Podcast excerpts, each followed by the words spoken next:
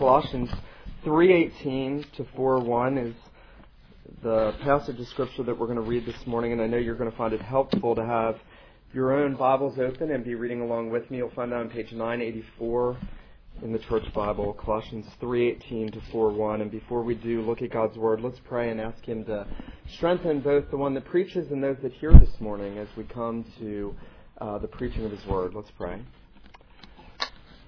Our Father, we thank you that you give us another week, another Lord's Day, to sit as your people gathered before you and your Son and your Spirit to hear your word, to be instructed. We know that there are many things in your word that uh, we may not like to hear, and yet all of it is necessary. There are some things in your word that are more directive and more pointed that we need to hear and sometimes don't want to, and so we pray that you would prepare our hearts this morning we pray that you would give each one here a humble heart to receive your word. We pray that your word would be preached with power and with wisdom and with grace, and that Christ would be heard and seen, and that he would be put on. And Father, we pray that you would transform us by your grace this morning. We need the working of your Holy Spirit among us. We pray that he would come and would take the things of Christ and would apply them to us. We pray these things in Jesus' name. Amen. Colossians 3, beginning in verse 18. Wives, submit to your husbands as is fitting in the Lord. Husbands, love your wives, and do not be harsh with them. Children, obey your parents in everything, for this pleases the Lord. Fathers, do not provoke your children, lest they become discouraged. Bondservants, obey in everything those who are your earthly masters not by way of eye service as people pleasers, but with sincerity of heart, fearing the Lord. Whatever you do, work heartily as to the Lord and not for men, knowing that from the Lord you will receive the inheritance as your reward. You are serving the Lord Christ. For the wrongdoer will be paid back for the wrong he has done, and there is no partiality. Masters, treat your bondservants justly and fairly knowing that you also have a master in heaven. Well, I knew a man now many years ago who confessed to me about the difficulties that he had had in marriage over the 20 some years that he had been married. And this man was very fervent in talking to people about Christ. He was very fervent in getting together and discussing theology and talking about Christ, and it became apparent to me after a while that his wife was never with him. And it became all the more disturbing when he shared with me that he had traveled all the way to the UK to talk to different ministers about the marital problems he had with his wife, and he had not taken his wife with him.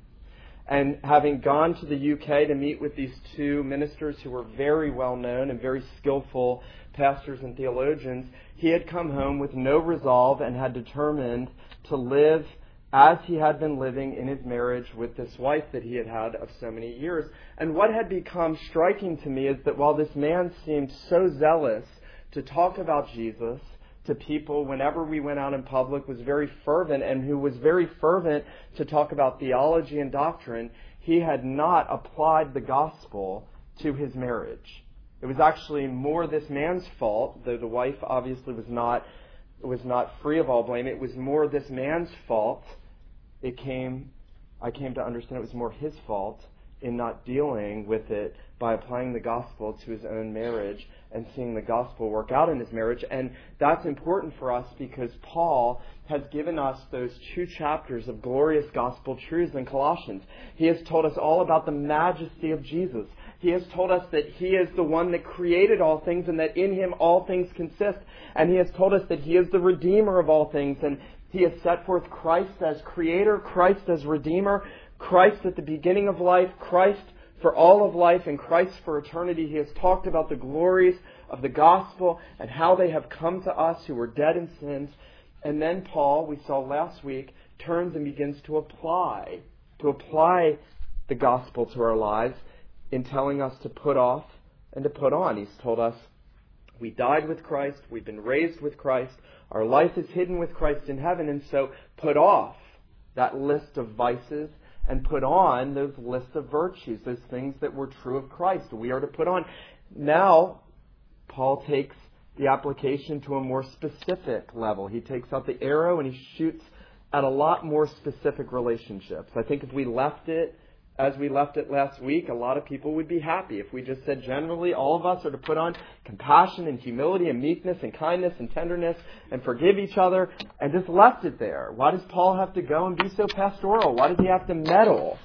Meddle in my marriage and my parenting and my workplace. But that's exactly where Paul goes. And you'll notice that as Paul comes now to apply the gospel further to the people of God, he does so by applying it to those everyday mundane, and even seemingly despised relationships that we, we are involved in. All of us are involved in, in some or, or all of these relationships. At some point in our life, all of us are involved in these relationships that Paul is going to apply the gospel to. And notice that he will first apply the gospel to the marital relationship. In verse 18, he will tell wives what their duty is, tell husbands what their duty is, and then he will secondly apply it to parents and children. He'll tell the children what their responsibility is, what the parents' responsibility is, and then he will apply it to bosses and workers. Here, yes, in this context, it's it's that household understanding of indentured servants being part of the house under the master's rule, but we can certainly apply it and must apply it to our positions in relationships with bosses or with those who work under us. Well, notice there in the first place, as Paul comes to apply the gospel to very specific relationships, he begins with that most important relationship husbands and wives. It's the most important because it's the first relationship that ever existed. If we go back to Genesis, we see that before there were police, before there were lawyers, before there were doctors, before there were teachers, before there were children, there was Adam and Eve and they were brought together in that marital relationship, and all of society was bound up in that relationship, and that relationship was to reflect the relationship between God and the creature, and now between Christ and the church. And so Paul goes to that, that everyday relationship because, because the things that we read about in verse 12 through 17, really we see that we need most desperately in that everyday interaction that husbands have with wives and wives have with husbands. Because where do I see that I am least compassionate, least humble, least merciful, least forgiving than in my marriage? My marriage prepares for me and, and provides for me the platform to see what's really in my heart. It's oftentimes more painful than we like to admit. In the marriage relationship, we often let things slip out that we wouldn't slip out otherwise. We're more careless. And sometimes, sadly, husbands and wives are least forgiving in the marriage relationship, least God honoring and Christ honoring. And so Paul says there in verse 18, he begins with a gospel directive for the wives first. Now, ladies, lest you think that Paul is a chauvinist or a misogynist and that he wants to beat up on women, let me tell you, he's going to give the men the more difficult of the two. In Ephesians, he's going to tell the men they have to love their wives as Christ loved the church. That's a lot harder than what he's going to tell wives. And yes, I'm going to use the S word from the pulpit, so brace yourself. I am going to use the S word this morning. Paul does tell wives to submit to their husbands. He says here in verse 18, Wives, submit to your husbands as is fitting in the Lord. It would have been nice if I could have just not read that, prayed, sent you all home, but we have to deal with this. And it's important that we deal with this, and it's important that we understand what Paul means. Well, Paul says, Wives, submit to your husbands. The idea there is not a servile submission. It is not uh, it's not as if you're some medieval wench that just serves your husband hand and foot, and no matter what he does, you are to be oppressed and you are to be in this servile submission. That is not what Paul's talking about. Paul's talking about godly reverence and honoring of the husband. Paul is telling that Christian wives who have professed faith in Jesus, who have embraced the gospel, who have said that their lives have been changed, ought to reflect that by expressing that reverent submission that Jesus expressed to his heavenly Father. let me say, submission does not start in relationships, in the marriage relationship, it started in the Trinity, in the work of redemption, when Jesus Christ submitted himself to his Father. He was equal with his Father. He was one with his Father. In every way that the Father was God, Jesus was God, and yet Christ submitted himself willingly so that redemption could be borne out. wives in the same way are to submit willingly and humbly and reverently to their husbands, who are in turn to shepherd them lovingly. Now, I think that there is a propensity, we see this in Genesis, after the fall, there's a propensity for the wife to want to usurp the husband's role, and there is a propensity for the husband to rule with a heavy hand. I think that that's what the Lord says, that her desire would be for him, that is for his role, and he would want to rule her heavy handedly. I think that the fall has so corrupted relationships that everything Paul is saying is not a perversion, but a straightening out of what we see in this world. The church began to listen in the 1970s to feminists, loud voices, many of whom today are embittered that their lives have been wasted, that they have not found fulfillment in children, that they sought fulfillment in having a dominating career over men. And they look back and you see the grief in many of them. I've watched them on television. You see an emptiness. You see an unfulfilledness in them. And Paul is saying, listen, a godly wife, a godly wife will find her, her role by honoring and submitting to her husband, not telling him what to do, not dominating in the home. That's a result of the fall. But in lovingly following him, in being, as the Bible says, a suitable helpmate, a suitable helpmate. Now, women are not less than men. Let me say that. Women are the image of God. Ladies, you are the image of God in every way that your husband is the image of God but you do not have the role that your husband has in the marriage relationship. He has the greater responsibility. Adam was called to shepherd Eve. Adam was called to guard Eve. Adam should have kept Eve from eating of the tree. Adam shouldn't have listened to his wife. Adam disobeyed God. He fell. He brought in all the sin, all the misery, all the corruption, all the perversion, all of the turmoil in marriage. Every time that you get in a fight as husband and wife, it is because Adam failed to follow out the headship that God had given him in leading his wife, in guiding her, in protecting her, in loving her. Had Adam loved Eve, he would not have let her listen to the serpent. Had Adam loved Eve, he would have protected her and guarded her, and marriage would look very different than it actually does. Let me also say this that I don't think Paul is addressing one or two people. I don't think Paul's saying, Oh, yes, and it, one or two ladies if you happen to struggle with submission, one or two men if you happen to struggle with not being harsh to your wife. I think Paul knows that this is the sad reality of the world in which we live. There are many Christians, I've known many Christians who, who have seemingly perfect families. That's not the biblical picture. Every church, every letter that Paul writes, every group of Christians he writes to has messed up sin problems.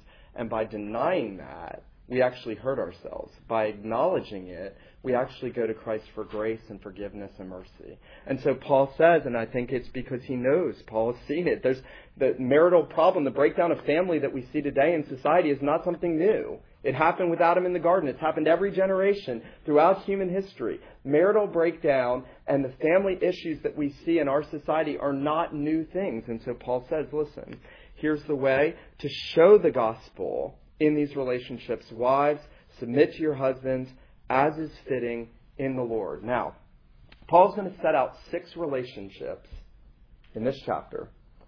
And there's something striking because each one of those relationships is built around the Lord. If you went through this passage and you underlined how many times the Lord is mentioned, at the center of every one of these relationships is Christ. This is a home built upon the Savior. There's a hymn. There's a hymn that I want to actually read a line to out of you, or out of for you. Oh, give us homes built firm upon the Savior, where Christ is head and counselor and guide, where every child is taught His love and favor, and gives his heart to Christ, the crucified. How sweet to know that though his footsteps waver, his faithful Lord is walking by his side. Oh, give us homes with godly fathers, mothers, who always place their hope and trust in him, whose tender patience turmoil never bothers, whose calm and courage trouble cannot dim. A home where each finds joy in serving others, and love still shines, though days be dark and grim. Paul is calling for homes built upon the Savior. And what he's actually saying is that women who profess faith in Jesus but do not submit to their husbands, that profession is in vain. that to profess submission to Christ, but not to submit to the husband, is actually to show that there is not submission to Christ. Because the call, Paul says, wives, submit to your husbands as unto the Lord. As unto the Lord. That behind the man is the Savior. Behind the head of the household is the head of the home, who is the head of the body of the church, who is Christ Jesus. And so that authority, that delegated authority, is an authority that is to reflect our submission to Jesus. Now, ladies, I'm going to stop. You're probably mad at me. So, I should have timed that better. Now I'm going to talk to the husbands because Paul now turns on a dime and says, Husbands, love your wives and do not be harsh to them. Now, just like Paul understands there is a propensity for wives not to submit to their husbands, there's a propensity for husbands not to love their wives, and there's a propensity and uh, a propensity for them to be harsh with their wives. Paul understands this dynamic too well that that the leadership and the headship that men are called in the home is not a, a leadership of domineering. It's not, I tell you what goes and you will do what I say. That is not the kind of headship. You know, an old preacher I love very much says, if a man has to tell his wife, you will submit to me, he has already failed in his headship. He has already failed in loving his wife as Christ loved the church. If a man has to exercise his headship in a domineering way, he has failed to exhibit what Paul is saying. And it's interesting that in our society, and with our Hollywood picture of marriage, it, it should seem strange to us that that Paul is actually commanding men to love. You might say that to somebody. You can't command love. Love is something that just happens naturally, but Paul does that. Paul commands husbands to love their wives and not to be bitter. And even if the husband fulfills the first part in loving her and the wife doesn't happen to respond in that reverence and respect and submission that she's called to, the husband doesn't have the right then to get bitter at his wife. He is to be the more patient, the more long suffering, the more tender, the more caring, the more prayerful, the more the more loving to his wife. And so Paul sets out this first relationship between husbands and wives. Let me tell you the wisdom of this. There's a wisdom to this. Proverbs 31, most of you probably know it. You probably think it's about the godly woman. It's actually about the godly family and it's about the woman who cares for her home and she expends herself and she does everything for the well-being of her home. And it says that her husband sits at the gate of the city and it says that her children rise up and they praise her for all the things that she does. And then at the end of, of Proverbs 31 it says, yes, all her works will praise her at the gates. Well, who's at the gates? Her husband is. Her husband's sitting there. She's she is serving him helping care for the family, take care of everything so that he can be a leader in society.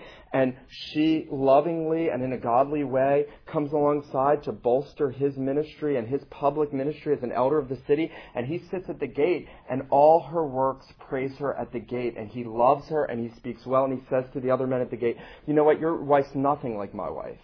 He gets to say that. And the other ones are, no, no, no, mine's awesome. And they speak about how wonderful their wives are, and there is a reciprocal wisdom. There is a mutual wisdom going on when this happens.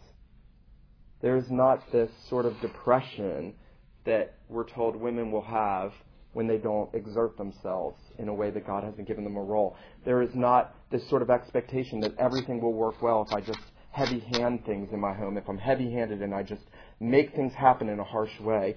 There is a tenderness and a mutual love and honoring of the marriage relationship. Well, secondly, Paul tells us how the gospel is to work itself out among parents and children. Notice that he goes from the, the, the highest, the most important relationship now down the line. He's going to say the second most important is how we deal with our children. And then, interestingly, Paul will address you. He will say, Children, obey your parents. Fathers, do not exasperate them, but bring them up in the nurture and training of the Lord. Children, you are called to obey your parents. Children have that one responsibility of honoring and obeying their parents when their parents tell them to do something. They are to obey. They are not to drag their feet. They are not to complain. They are not to bicker. They are to honor and respect their parents and show that honor and respect by obeying them. Wives, interestingly, are not called to obey their husbands. They're called to submit and honor them children are called to obey their parents. And notice what Paul says children, obey your parents in everything. Now, Paul clearly doesn't mean when a dad tells a child to sin. He does not mean if a dad tells a child to sin. I would say even in the marriage relationship. If, and I had a woman write me actually, I'll give you an illustration. A woman wrote me not long ago and said, I know I should be in a good church. My husband doesn't want to go to church with me. Am I allowed to go to church? And I, I told her, I said, well, I'll go out on a limb here and, and just tell you that number one, I don't know if your husband won't let you go to church, but the Bible says that you're to honor Jesus Christ over your husband. If you love husband or wife more than me, Jesus says you're not worthy of me. And if a wife has a husband that tells her you cannot go to a Bible believing, gospel preaching church, she is to disobey her husband. If I'm the only person that ever tells you that, that's fine. She is to disobey her husband if he calls her to sin, to commit idolatry, to steal, to do anything that is wrong. If a husband wants his wife to do something illegal, she is to disobey him. She is not to submit to him. If a father asks his child if a mother asks her child to do something sinful, the child is not to do that. But in everything, and that's a very broad description, everywhere else the parents ask their children to obey, whether it be in school, in the home, with chores, in the way they talk to their siblings, in all of those things, children are to obey their parents. And let me say this the witness to the gospel that would flow if children in the church and children, if children in our homes obeyed their parents, the witness that would flow in a, in a society that is rapidly moving more and more and more to children rebelling against parents and children's friends saying you don't need to obey your parents. Look, when I was a boy, The Simpsons came out, and my parents didn't want me to watch The Simpsons for very obvious reasons. It was built upon speaking sinfully to your parents, rebelling against your parents. In a day like that, and in a day when that is hastening, and most of your friends at school, children, are saying, no, disobey your parents, that's cool, and you don't need to do what your parents say, that is when we need to obey our parents and show a gospel witness for Jesus. And that's the wisdom. Just like that wisdom with husbands and wives, there's a wisdom. There's a wisdom in children obeying parents. Now, let me say, fathers, verse 21 do not provoke your children lest they become discouraged. There have been many Christian children who have grown up in strong, theologically strong homes who could say very easily, My father raised me in the nurture and the admonition of the Lord, but mostly in the admonition. I've known many people like that. There are many men that take seriously the call of the father being the head of the home, being the shepherd, being the one that leads in scripture and prayer and discipline, and it's almost as if the father takes joy in the admonition and the discipline part of parenting and not in the nurturing and caring and patience. And I think, while you could argue that most men have um, given up their role as fathers in our society, and that's fine, and I, I will agree with that, I think Paul says there's a great danger in the church where we take seriously parenting as fathers and Paul doesn't lead with what the fathers ought to do, he leads with what they ought not to do. And notice what he says. He says, Fathers, do not provoke your children lest they become discouraged. There is a standard that many fathers will hold their children to that they will not hold themselves to. There are many fathers who will hold them, their children to a standard of obedience and a standard of godliness that they do not hold themselves to. And men, let me tell you, the surest way to avoid this is to focus on your own sinfulness and your own need for Jesus. And the more you do that, the more patient you will be with your children and the more understanding you will be. And when you go to discipline them, the more ready you'll be to bring the gospel in. Almost every time I pray with my sons after they've sinned and I've had to discipline them, I will pray, Lord, forgive our sins.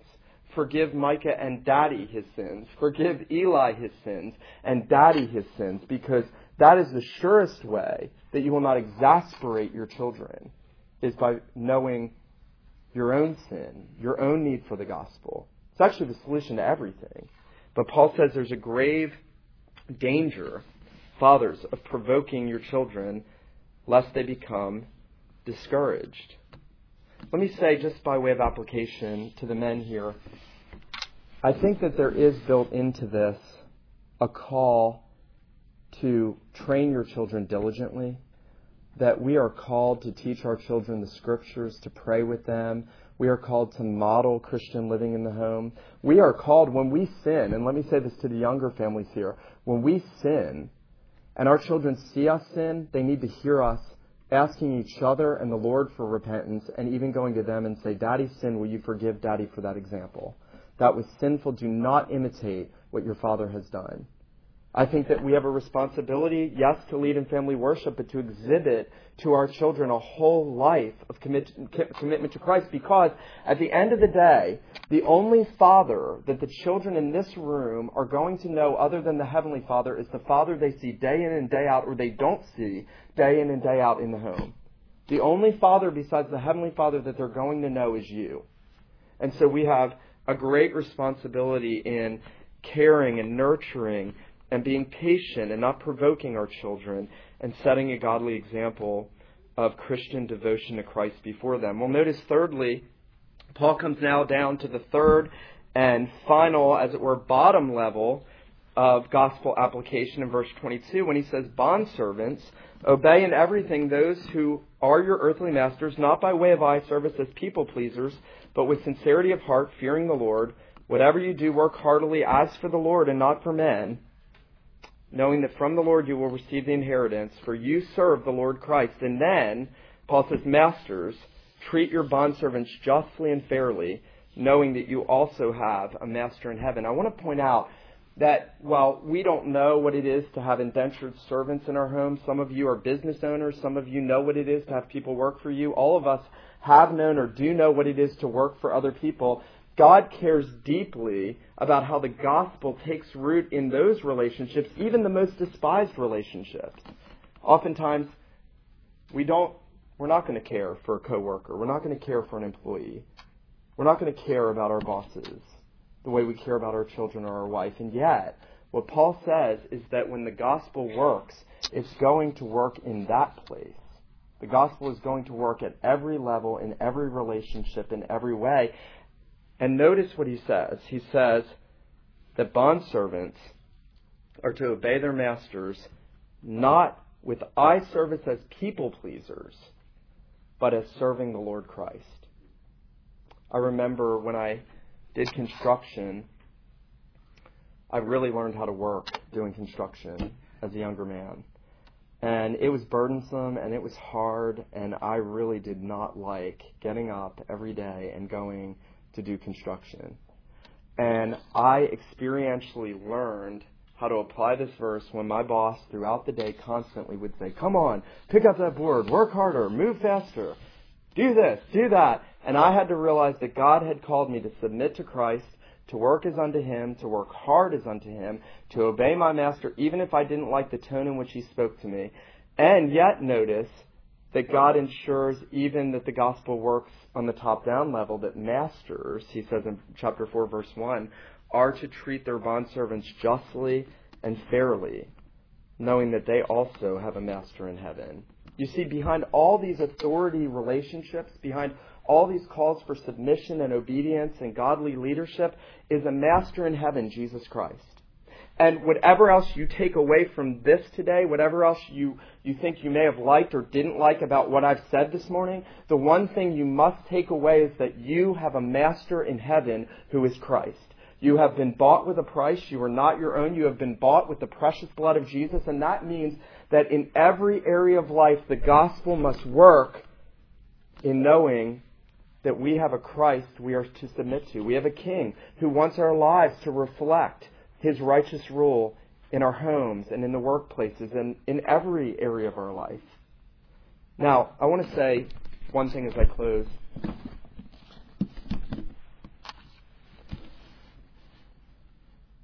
I think these short verses are so much more important than we realize. Number one, because the reality is our homes and our workplaces so often don't look the way we know they should look.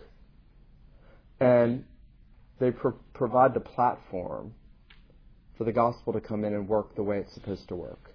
Let me say that again. Our homes and our workplaces so often don't look the way they ought to look or work the way they ought to work, and this provides the platform for the gospel to come in and work the way the gospel works.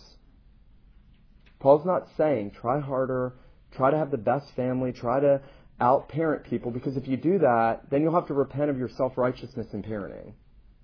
Let me say that again. You can become self righteous in parenting, you can become self righteous in any of these things. Paul is realizing the reality of the fallenness of the world, the brokenness of relationships, the way that everything has been marred and corrupted, and he is saying, if the gospel is going to work, it's going to work in these situations. And it's going to continue working. And that means, husbands and wives, you get in a fight this week. Children, you disobey your parents this week. Masters, you're harsh to those that work for you. You who work for someone have bitterness in your heart towards them. That's a platform for you to go back to the Lord, to confess sin, to know the pardon that we have in the gospel, to know the power that we have in Christ, to be reminded of these things, and to see the gospel working out. Let me say this final thing. You all profess faith in Christ. Most all of you profess faith in Christ. Your life will reflect whether your profession is true or not when the gospel is working out in these everyday interactions. That's, that's a bigger witness than anything you can say. I'm trusting Jesus. I, I talk about theology. Remember, husbands, don't provoke your children. You can talk about theology all day long, but if you're a provoking father, you are not showing that you understand and believe the gospel. And so, our profession must be adorned by living out the gospel, by living out the implications of the gospel in these relationships to God's glory, and people will know that we serve the Lord Christ. They will look and they will say, that family's not perfect, but that family serves the Lord Christ. And let me raise one final warning. If you read about the godly families in Genesis, if you read about the patriarchs who are set out as an example of godly parents, they look more like something off Showtime than focus on the family. Seriously, this is why we need grace. This is why we need the gospel. Do not have this expectation of perfection as if you're going to attain to that. The gospel will work its way out through all of the difficulties and hardships and our failings, but we go back to Christ, we go back to the scriptures, we go back to see the gospel worked out in these relationships. Let him who has ears to hear, let him hear what the Spirit says to the church this morning. Let's pray. Father, we do want to grow as husbands and fathers, as wives, as workers, as, as bosses. We want to grow our God and we want, we want our lives to reflect that Christ is our master. Lord Jesus, we pray for grace. We pray that you would fill us with grace. We pray that we would be united to you by faith and that our lives would reflect a, a, strong desire to see the gospel straightening out our relationships and bringing glory and honor to you. We pray that this week ahead we would even see growth in our marriages. That husbands would love their wives tenderly, that there would not be bitterness, that wives would be respectful and honoring and loving toward their husbands, that children would be obedient, that parents would be patient and tender in instructing their children Father, we pray that you would send your Spirit into our hearts and our homes. We pray that truly our homes would be built firm upon the Savior. We pray these things in His name. Amen.